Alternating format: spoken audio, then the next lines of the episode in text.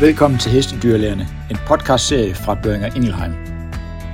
I disse podcast taler vi med specialister inden for forskellige fagområder vedrørende hestens sygdomme.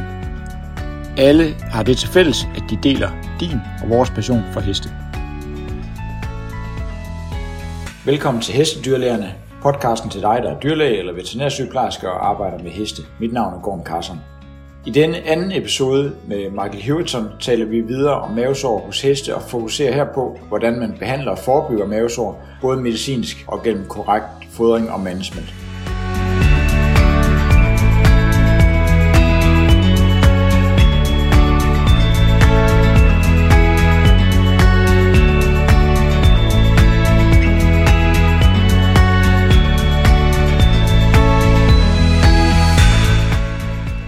To go on and talk a little bit about treatment strategies, both when it comes to um, management uh, and pharmaceutical options. Um, and I want to start with asking you the the ESGD and the EGGD. I mean, we, you mentioned in the webinars that they are separate diseases and should be treated differently, and um, and you, that you can't extrapolate from one to the other. Yes. But um, quite often they seem to appear at the same time or, or uh, in the same individuals. So, do you have any particular strategies here that, when it comes to treatment, that differs from when you have one or the other? Mm, another very good question. Um, I think, I mean, for those cases that have got both lesions, um, uh, you know, if you think about uh, the risk factors for squamous gastric disease, and and the big ones are, of course, intense exercise and uh, management changes, specifically the amount of carbohydrate these horses are being fed, uh, the amount of roughage they're being fed, and um, uh, access to pasture. Um, those are the things that I I deal with first, um, mm. because actually none of those recommendations will be have a negative impact on the healing of glandular gastric disease. Mm. So I tend to get those things right first. Um, and when, and when I rescope these horses, um, in, in a month's time, um, if usually what will happen in those cases is the squamous lesions will have healed. Um, and, you know, very often the glandular lesions will have improved, but they're still still there and require further treatment. And then at that point, um, once I'm happy that the owner has got those basic principles, management principles sorted out, um, I then look into a little bit more detail with respect to specific risk factors for glandular gastric disease. And, and I ask questions about you know, potential behavioral stresses, for example. Um, uh, so I think, you know, from a management perspective, the two focuses of attention, the one is exercise. Um, and if we assume uh, a race horse or competition horse, um, we know that they're going to have intense exercise and there's nothing you can do about that. So, uh, I usually recommend for those horses that, uh, they try and do the intense exercise in the afternoons. Um, mm. So the, the idea being that normally horses will eat most of their roughage during the day. So, so that by the time those horses exercise in the afternoons, there's a nice mat of roughage in the stomach and it's going to prevent that splashing effect.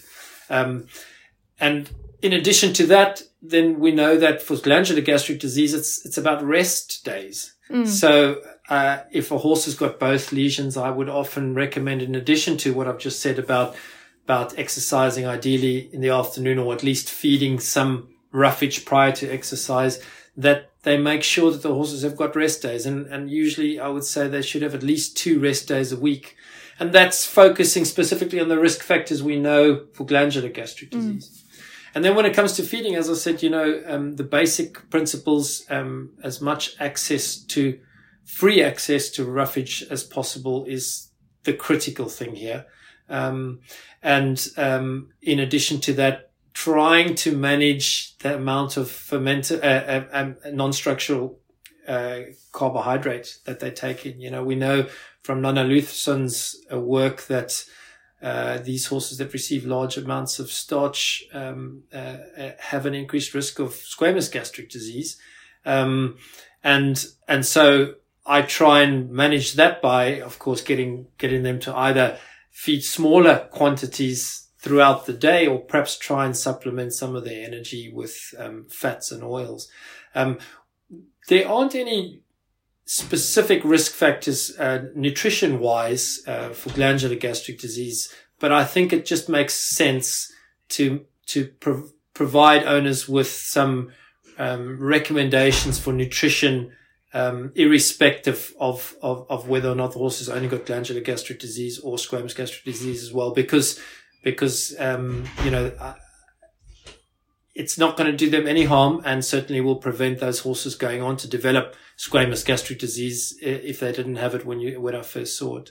So mm. to answer your question in a long roundabout way, um, if they've got both lesions, I focus on exercise recommendations for exercise. I focus on on on um, a nutritional management um, specifically for squamous gastric disease, and then um, once I've got that under control, I focus on behavioral stresses um, with respect to glandular gastric disease specifically. Mm. I guess also, I mean, the restricting of forage intake can also cause stress, right? So yeah. it's indirect something yeah. that would. No, definitely, and um, uh, we probably will touch on this a little bit later. The other challenge is uh, turnout. You know, people sort of you give this blanket recommendation that a horse should be turned out when it's got gastric ulcers. Um, but the fact of the matter is that's not as simple as that. Um, uh, mm. and, and actually there are some challenges to that. Perhaps we can get to that a little bit later um, in our discussion. But um, yeah, the take home message is, you know, uh, manage exercise as much as you can, understanding the underlying risk factors. So uh, in, with squamous gastric disease, you know, it's all about the, the, intensity of exercise and trying to limit the exercise. I would recommend ideally a maximum of 40 minutes of intense exercise a day, which is usually enough to achieve uh, what racehorse trainers would need to achieve. Uh, and then rest days. And then then, as I said, the feeding specifically access to roughage and, and trying limiting your starch intake. Mm. Uh, what about pharmaceutical? I guess then the the treatment of the glandular ulcers would then just take the well, squamous ulcers with them. Well, exactly. Um, uh, we know that currently, uh, you know, oral omeprazole has got a, a, a very good efficacy um, for squamous gastric disease. So you would expect if you can get the management um, and you're under control and and deal with the risk factors, that when you rescope these horses with both lesions at uh, you know four weeks um, post treatment, that the, the, squamous lesions would have resolved. Um, and then, you know, depending on, on what the glandular lesions look like at that point, that's when you would think about, um, uh, you know, your plan going forward from a pharmaceutical uh, management perspective. Um, and, and from my lectures, you would have probably gathered, you know, if, if there's been absolutely no improvement at all, um, uh, with, with oral omeprazole, um, then you might need to consider, um, alternatives. Um, and, mm. uh, you know, in those cases, you, you, we've talked about misoprostol, bearing in mind that um, it's not a licensed product and, and, and there are challenges with regards to using it. Um, if if the horse has improved, but it hasn't completely resolved, you know, then I recommend continuing um, uh, on the same treatment and and rescoping again in a month's time. And I think managing owners' expectations is really important because mm. we know that in general, uh, glandular gastric disease is going to take long, a long time to heal. Um, and I think, you know, you, you can be very surprised if it's healed in four weeks. Um, most of the time it requires, you know, two to three months for it to heal properly. Um, and you know, you have, there are of course cases that, that heal very nicely in, in a month's time, but owners need to be aware that it, it doesn't, it's not going to get better in two or three weeks. And, and, and they need mm. to be aware that it is often uh, a disease that takes time to heal. We do know that um, uh, if we talk about non-responders, that there are individual horses that um, have less acid suppression on the same dose of omeprazole than other horses. And that's the same in people. Um, and they call them non-responders. Um, and often those cases, uh, if you've ruled out all the other reasons why the horse might not be responding, you know, management and, and you've been given the drug appropriately, uh, you should consider that it might be a non-responder, uh, an individual animal that, that requires a higher dose of omeprazole in order to achieve acid suppression. And a very nice little practical tip to do this would be to, to make sure that the owners, when you gastroscope the horse, that the horse is still on omeprazole treatment. So let's say you've, you've prescribed omeprazole for squamous gastric disease and you're going to rescope in three weeks time. Make sure that the owner's given the last dose of omeprazole on the morning prior to scoping so that we've got a steady state of the drug in, in, in the circulation. And then what I do is when I gastroscope the horse, I take a, a little sample of the gastric fluid and I just use some litmus paper and check what the pH is. And that'll tell you immediately whether the horse is suppressing acid appropriately mm. or not. Mm. It's a very, very useful little trick because if, if you, if you've now starved the horse and uh, it's on omeprazole, its pH should be above four at least. And if it's mm. not, it means that your dose is not right. And those cases, you might want to increase the dose. And sometimes you could, you could go as far as doubling the dose if necessary. So that's something also to consider um, uh, for those non-responding cases. It's very handy, I think.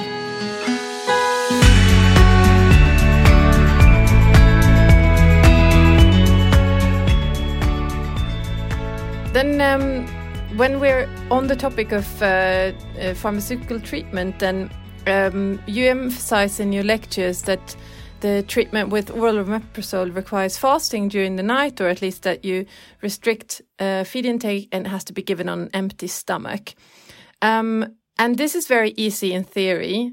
Uh, but what's your perception on owner compliance here? I mean, how do you deal with uh, cases where for example, an owner can't influence when the horse is being fed, if it's boarded, or um, in in tricky cases. Mm. What's your advice here? It's a real challenge, and before I answer that question, I think it's really important to reiterate uh, how critical it is that the horse is medicated on an empty stomach, mm. um, because we know from from uh, the research that's been done on the pharmacokinetics of, of omeprazole that um, uh, roughage in the stomach um, uh, causes a significant drop in in in the bioavailability of omeprazole, and so uh, if we don't get that right, uh, you know, it wouldn't surprise me at all that you end up with a horse that's not responding to the omeprazole. And I think we need to get that message across to owners just how important that is. Um, to the point that I would all, I often say you might as well squirt that that omeprazole out onto the ground, then give it mm. to a hmm. horse if it's got a full stomach because it's unlikely to to do the job. Um, how to how to get that compliance? Uh, I think one of the disadvantages, I suppose, of owners being far more aware of the risk factors of gastric ulcers, and when I say risk factors, I think specifically for squamous gastric disease, uh, you know, that most owners will understand and we'd be very aware of the fact that you, you shouldn't starve a horse, you know, yeah. and if you starve a horse, it's going to get ulcers. Um, but, but what they need to do is understand the normal circadian rhythm of a horse mm. when it comes to, to, to ingesting forage. And there's some really good studies out there that have looked at uh, a horse's ingestion behavior. Uh, and anybody that watches their horse carefully enough will, will know that between, you know, two o'clock in the morning and six o'clock in the morning, most horses won't be eating. Mm. Um, they eat very little and that's just natural behavior. And what that tells me is that, okay, it's, it's a physiological, uh, state, um, insofar as a normal, healthy horse mm. will have an empty stomach in the early hours of the morning. Mm. So you're not going to be doing that horse any harm by keeping roughage out of the stable uh, in the early hours of the morning. Mm. Um, and what I what I usually say to owners is feed eighty percent of your roughage during the day, and twenty percent of it at night. Put in the last twenty percent of the roughage just before you, you know, leave the horse and go home. That horse will then finish that by about 12 o'clock at night and it'll have a natural period between 12 o'clock at night and, and the first thing in the morning where where it has an empty stomach, but that's not going to do it any significant harm. Um, and then you're going to ensure that when you come there in the morning, first thing you do is you medicate the horse with omeprazole. And here's the other really important aspect of this is once you've given the omeprazole, it's absolutely critical that you then do feed the horse after that because mm. the way the drug works is that um, it's a prodrug and uh, it it requires the the um, proton pumps to be activated in order to work on them. And the way the proton pumps, which are the pumps that produce the acid, of course, um, uh, are, are, activated is by um, feeding. So the idea here is that you feed, you medicate the horse on an empty stomach. You give it between half an hour and an hour um, for the drug to be absorbed. The half life's about 45 minutes or so. Um, and then you feed the horse. So then what you're doing is you're activating those pumps and then the omeprazole exerts an effect on the pumps. Um, and I think if we can get that message across to owners that they're not doing any yeah. harm, it's it's counterintuitive mm. because they go, "Oh my god, I don't, I don't mm. want to starve my horse; it's going to give it ulcers," you know. But actually, it's not. And um, you know, I, so I think it's all about yeah. communication, like so many things in our profession. Um, but I always try and explain to them that it's natural physiology of a horse and natural behavior that they're not going to eat in the mm. early hours of the morning. Does it make a difference um, regards in regards to the formulation of oral omeprazole?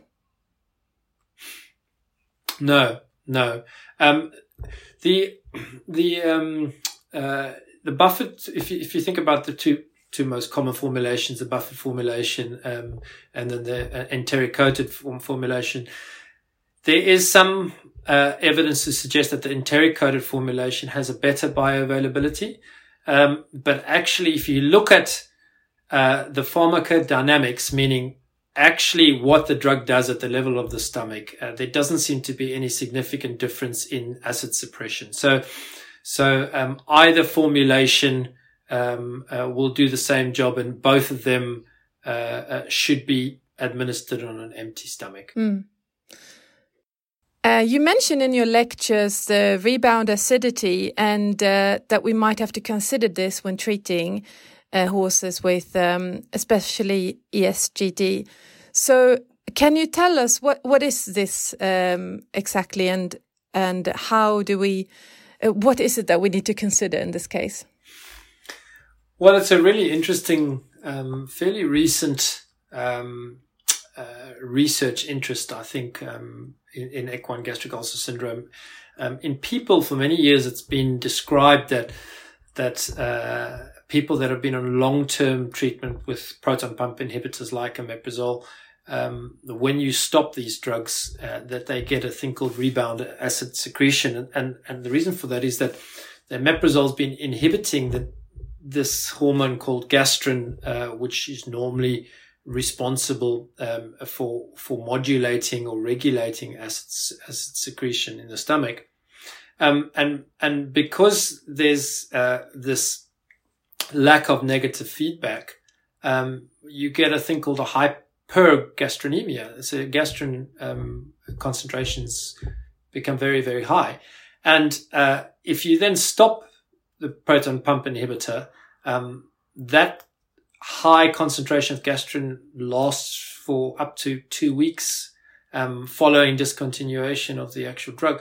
And of course, gastrin is responsible for stimulating enterochromaffin-like cells to produce histamine, which then stimulates the parietal cell to produce acid. So you get this surge of acid production. Um, and anybody that's scoped a lot of horses will recognize this. Um, that you know, you might, for example, scope a, a horse several days after it's stopped a omeprazole and be shocked that suddenly there's squamous gastric ulcers again, whereas before there were none and you were treating glandular gastric disease and what, why are there squamous lesions now? Um, and the thought is that this is related to uh, uh, rebound acid secretion, um, which occurs in horses as well. And actually, they've looked at this and, and horses definitely do show a hypergastrinemia um, uh, um, following treatment with, with omeprazole. But what we don't know is does that actually uh, um, equate to horses getting increased acidity at the level of the stomach? We haven't looked at that in any detail yet. We knew we do know that gastrin levels increase, but we don't know if that that that actually means that these horses get more acid secretion, and that's certainly work that needs to be done. So the take-home message is that currently we don't know if horses get rebound acid secretion like people do. There seems to be clinical, anecdotal clinical evidence that it does happen. Um, but if you look in people, it's described in people that have been treated for long periods of time, months and months, if not years, um, not in short term treatment. And if you think in horses, you know, we, most of the cases, uh, it's short term. Uh, and, and in those cases, um, and I can tell you there's some, some work that hasn't been published yet, um, that I'm aware of that has looked at this and, and, um, there's a, there's a short term increase in gastrin, um, but that doesn't extend past about eight weeks after. Mm. So, so horses that are treated in the short term, um, uh, are unlikely to develop any significant um, rebound acid secretion. But if you're treating horses for longer than eight eight weeks, which mm. sometimes you might see with horses with glandular gastric disease or some competition horses that are treated prophylactically for long periods of time with omeprazole, there you've got to be more careful. And I mm. think in those cases, um, it's more likely that they will have clinically significant rebound acid um, secretion. So my practical recommendation is in the short term, you can just stop omeprazole uh, without tapering the dose. Um, because I think the likelihood of it being clinically significant uh, uh, is is unlikely. If you have been keeping a horse on long-term treatment, then I would recommend tapering, and then I would go half the dose for a week and then a quarter of a dose for the week before stopping. Mm. For those horses that are treated in the short term, we do know that that they still have high gastrin concentrations, and it's, so it's probably possible that for let's say 72 hours after you finish a omeprazole, that they do suddenly have a surge of acid. And, mm. and that's why, and, and that's perhaps what we're seeing anecdotally when we scope these horses. So my recommendations would be, be extra vigilant in those first couple of days when you stop a omeprazole treatment. So make sure that you, the horse has got access to good quality, palatable roughage. Probably avoid intense exercise for two or three days after you stop omeprazole. Don't transport them. Give them adequate access to water so that you reduce the risk factors for squamous mm. gastric disease occurring. But I wouldn't be tapering the dose in the short term. I think that's very useful information because it's something that I think uh, you tend to not really consider or think about mm, um, in horses. So um, you mentioned the prophylactic uh, treatment with uh, oral omeprazole. When and how should this be performed? What's your opinion there? Um, prophylactic treatment with omeprazole uh, to to answer your question, um, I don't recommend that uh, that you should be treating horses long term with with omeprazole simply to prevent ulcers. I think a far better approach would be to make sure that you you manage the horses appropriately so that they don't uh, have the risk factors um, that are going to cause the gastric ulcers. Um, if you're going to use omeprazole um, prophylactically, um, I would suggest using a pulse dose approach, which means that uh, you just treat the horse um, for a short period of time when there's a risk factor, a perceived risk factor that's going to increase the risk that it, that also develops also. So, for example, transport or a stressful situation like going to a hospital or something like that. Um, uh, of course, we know that exercise is associated um, with the development of, of, of both squamous and gastric gastric disease, but a, a glandular gastric disease. But of course, um, uh, there are you know um, regulations that are going to um, prevent um, those horses being treated with omeprazole during competition anyway. Um, but there are lots of other potential risk factors where pulse dosing with the omeprazole would be appropriate. Um, but the take home message I would give is that omeprazole has got side effects and um, I would avoid it um, being given long term for, for, for, prevention, but focus rather on management um, as a preventive strategy. Mm. That, that sounds like sound advice long term. I mean, you want to remove the as much risk factors as you can, right? Yeah. Tak fordi du lyttede til Hestedyrlægerne. Hvis du kan lide, hvad du hører, så glem ikke at trykke på abonner på din podcast-app, så går du ikke glip af nogle episoder. Du må også godt fortælle os, hvad du synes øh, ved at skrive en anmeldelse. Vi modtager også meget gerne tips om kommende gæster og emner, og vores kontaktoplysninger kan du finde i podcastbeskrivelsen. Vi høres ved snart.